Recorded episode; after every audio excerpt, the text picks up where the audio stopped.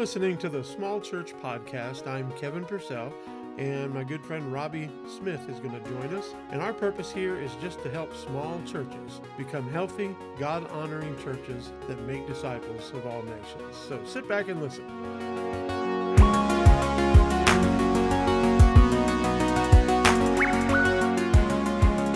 This is Kevin Purcell and Robby Smith, and we are the Small Church Podcast. Our goal is not to make your, your small church big, but to make it healthy.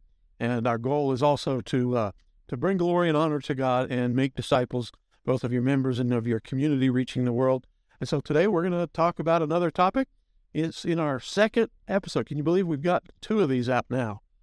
That's good. That's good. So still, and how many more? Two. We we've two and uh, certainly have hundred more to go. Yeah, five hundred more to go. Hopefully, Jesus will come back before people have to suffer through that many of these. but Robby, what are we going to talk about? Well, last week we started our conversation on communication, as you said, and so this week we're going to talk more about a website and why a website. I want to kick off with uh, Thom Rainer has has shared a lot of good things about a website, and so I, I just started. want to start with seven things that he had mentioned. The church's website is the most common front door for de- guests. Kevin, you and I talked about this last time a little bit that social media, church folks look at that principally for their church. But guests don't look at that very often. I think it's like 1% of openings. But uh, for the website, before anybody goes and visits, they'll check out that church on the website. And it's going to be bad trouble if there's misspelled words, if they can't find on the website what time's the service or where it's located. Many times on some of our church websites, I've noticed they're non existent. They won't list the times or how to contact them. But that's the front door. Another one non members, including the unreached, are much more likely to visit your website than your church members, which we said. Non members will visit your church's website as the front door by watching online first. Yeah, that's important. In fact, a lot of people don't have links to anything that they can watch or listen to. Um, and what what we do in ours is I've got a link at the very top that says you know how you can listen to them or you can watch our Facebook stream, and so that's a really important thing because uh, they want to know what kind of services this going to be like. You know, am I going to come here and um, you know maybe they're an older couple and they don't want rock and roll church, or maybe they're a younger couple and they do want rock and roll church, and that's a big benefit to find out, you know, what kind of services are. Or they want to hear the pastor preach before they show up, and they might listen to the uh, the pastor. I've had guests who have come and said they'll mention a sermon. Hey, I heard that sermon that you meant. I said, where'd you hear that? And they'll say that they found it, you know, through their our uh, Facebook page linked from our church's website. And uh, uh, so, yeah, that's that's a really important. I think Thom's really on the right uh, track there. Another thing Tom says is non-members will visit your website as the front door by getting the church's address and service times. That's important. So where should you put that? Bury that down about uh, 17 links in? Or on the front page yeah. and towards the top. Yeah. Um, yeah, towards the top. That's a key thing because a lot of them, they put it at the base, at the very bottom. You got to scroll all the way down through all the posts from last year about, you know, the spaghetti supper and... Kevin, you know, I've been here in our association at this time uh, almost seven years. And there's been times I've been looking. I, I, you know, I visit all of our churches. We have 66 churches in our association, and so I go and and if when I first got here, I was looking for times on their website. I had to call some pastors and ask them what time because I couldn't find it on the website. And sometimes it's missing, or like you said, sometimes it's hidden somewhere. That needs to be in big letters, bright, non crowded by other things, so people can see that. Well, you know what we did once? uh, Barb and I decided, hey, let's go someone else's church on Sunday night. You know, because our church, we don't have a Sunday night worship service. And uh, I, I thought, you know, I'm in the mood to go hear somebody else preach. And we went on the website from a few different churches that I had thought about going. And one of them said, yeah, our worship service is at 6 p.m. So we went over there. They had nothing. And it, it wasn't because they just canceled that one night, you know, maybe the boiler broke or the air conditioner went out or no, they just, they don't have it anymore. So you got to make sure you got it updated, right? You know, I had a pastor one time tell me, I, went by his church and I said, man, you, you don't have your service times on your, on your church sign. And he says, well, everybody knows church is at 11.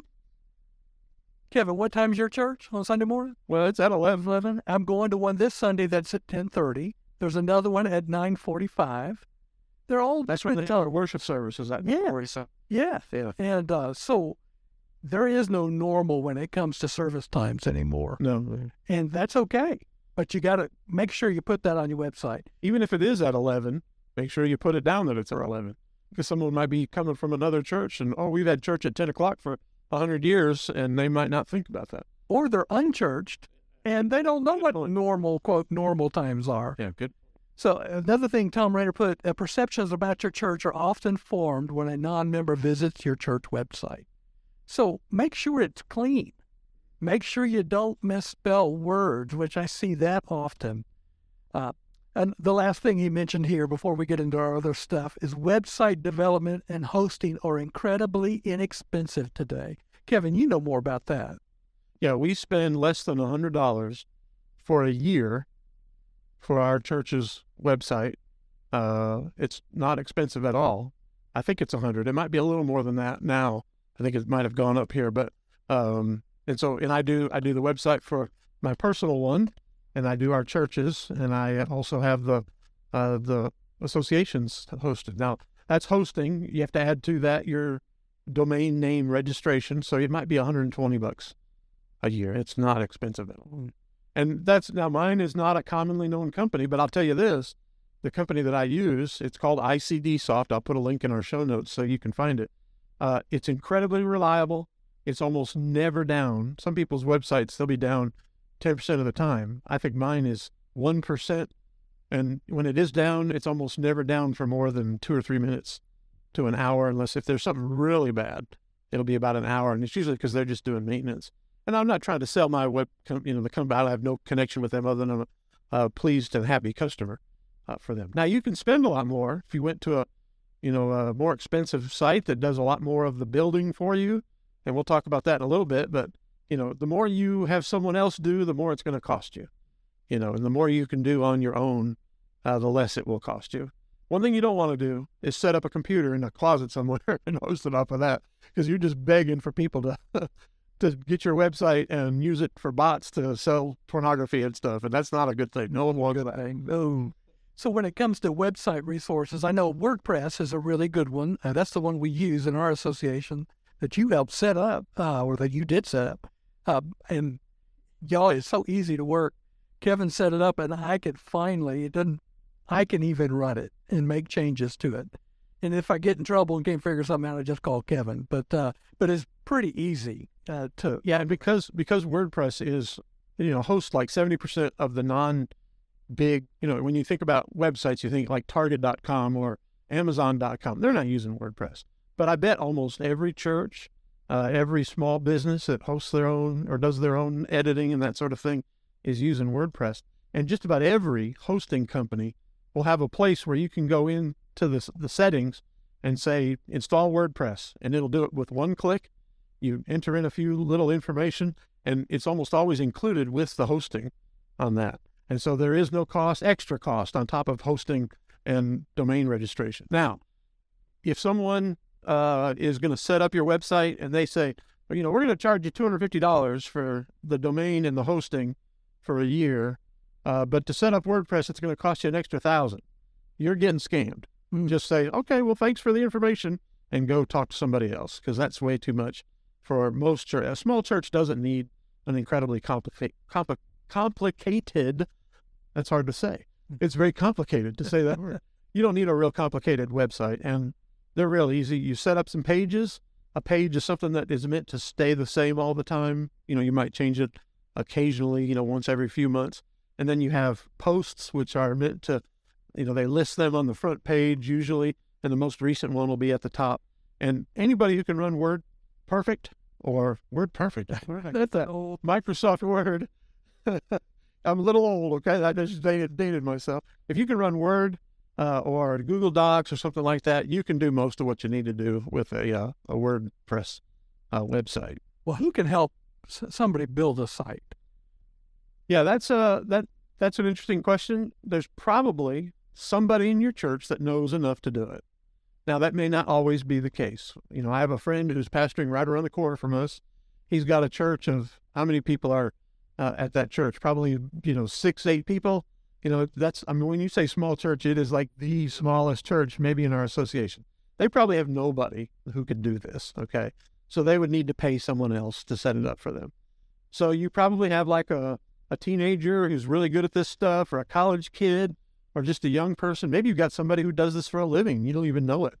So, you know, look for that and ask around. Hey, do we have anybody who knows how to do Word, WordPress sites? Uh, and you might find that someone will do it for free and they'll be excited to do it for free. That's what I find out too, Kevin, as pastors. If we just get up and share with our people, folks, we have a need for this. If you are skilled at this or I have interest, please contact us and we'll be surprised. There's some people who will never teach a Sunday school class because they're so insecure or they're not outgoing at all but they don't mind sitting behind a computer and they can do an awesome job setting up your website. Even a 16 year old uh, student could probably do that. And that's the thing, you can set it up, and that's a little bit more complicated. But this person might be able to set it up, but maybe they don't feel like they're creative enough to do a weekly post or uh, even a monthly post on their site. You might be able to have someone else who they're not afraid of computers you know, you get some people and they think computer and they're, they're afraid that if they touch it, it's going to blow up and cause World War III just by them touching it. But normally, uh, if you just say, hey, I need someone who can do this, the first person who set it up can train the second person who's going to update it regularly for you, and then that'll work. Because honestly, you really want to have it updated. Weekly is best, monthly is bare minimum. Uh, and so I've, I've, because I'm the one doing it at my church, I do it at least monthly. And what I normally do is I just say, here's what's coming in the next month, and I'll list things. And um, when we do our uh, uh, sermon podcast, you know, I'll often put make sure. And there's a way, by the way, if you do a, a sermon podcast by an audio podcast, you can have your site automatically always show the most recent one, and it'll be right there for you. Anyway, these are the kinds of things that that we uh, found and learned over the years that are just excellent ways to keep your communication going. And these websites are probably the best tools. So uh, uh, next time we get together, we'll be going in a different direction, but we really appreciate you watching. watching. That's funny. Listening up to this point. And uh, please subscribe. We'd love for you to do that. You can subscribe to this podcast. Uh, we host it through Spotify's Anchor FM, but you can find us uh, everywhere else that you find podcasts like Apple and Google and other places. Go to the the smallchurchpodcast.com and you can find out how to contact us. Maybe you know some good ways uh, to do a website or somebody who's really great at setting up websites for small churches that won't cost them a lot of money. Let us know. Send us an email either to Robby, R O B B Y, or Kevin, K E V I N, at our website, thesmallchurchpodcast.com. And I think we're going to sign off. Thanks uh, for tuning in. And we're looking forward to next time. We'll, we'll continue a little bit with this uh, communications ideas for small church. This is the Small Church Podcast. I'm Kevin. And I'm Robby. And until next time, goodbye and God bless you.